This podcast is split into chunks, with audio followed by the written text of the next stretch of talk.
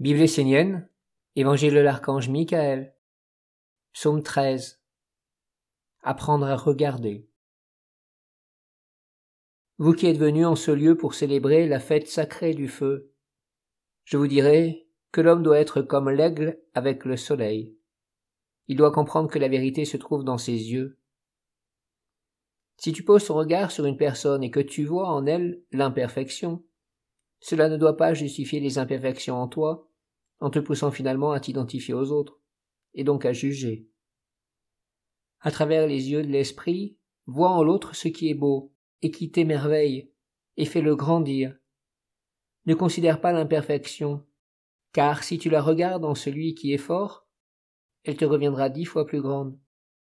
Si tu la regardes en celui qui est faible, tu la fais grandir en lui. Tel est le pouvoir que le soleil a mis dans l'œil. Sois un homme de chaleur et d'amour. Éveille l'amitié et la fraternité, à l'image de l'amour affectueux d'un père et d'une mère. Sois simple et heureux. Avance avec le cœur ouvert et plein de joie. Et une pensée éclairante et éclairée. Tu seras le bon disciple sur le chemin, le bon disciple du Christ qui est venu apporter la vision et le message du Père éternel. Ne sois pas un petit animal qui se cache, sois grand et fort. Ainsi l'amour et la fraternité grandiront en ton cœur et en tout ton corps. Tes pensées, tes sentiments et tes actes seront orientés vers cela, et tu deviendras un fils bien-aimé. Sois aussi l'œil tranchant. N'accepte pas n'importe quoi sous prétexte qu'une personne en face de toi t'impressionne et prononce des paroles qui te paraissent justes. En toutes circonstances sois objectif, comme le laser qui regarde, traverse, et peut rester intégré intact jusqu'au bout de son chemin.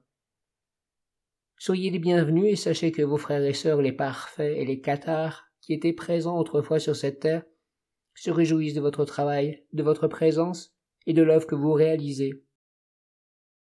Là où deux ou trois sont réunis en mon nom, alors je serai parmi eux, a dit le Maître Jésus. Cette parole doit être vivante dans votre vie et dans vos cœurs. Aimez-vous les uns les autres, car votre Père, qui vous a fécondé dans l'amour, est en vous et autour de vous, également dans vos amis comme dans vos ennemis.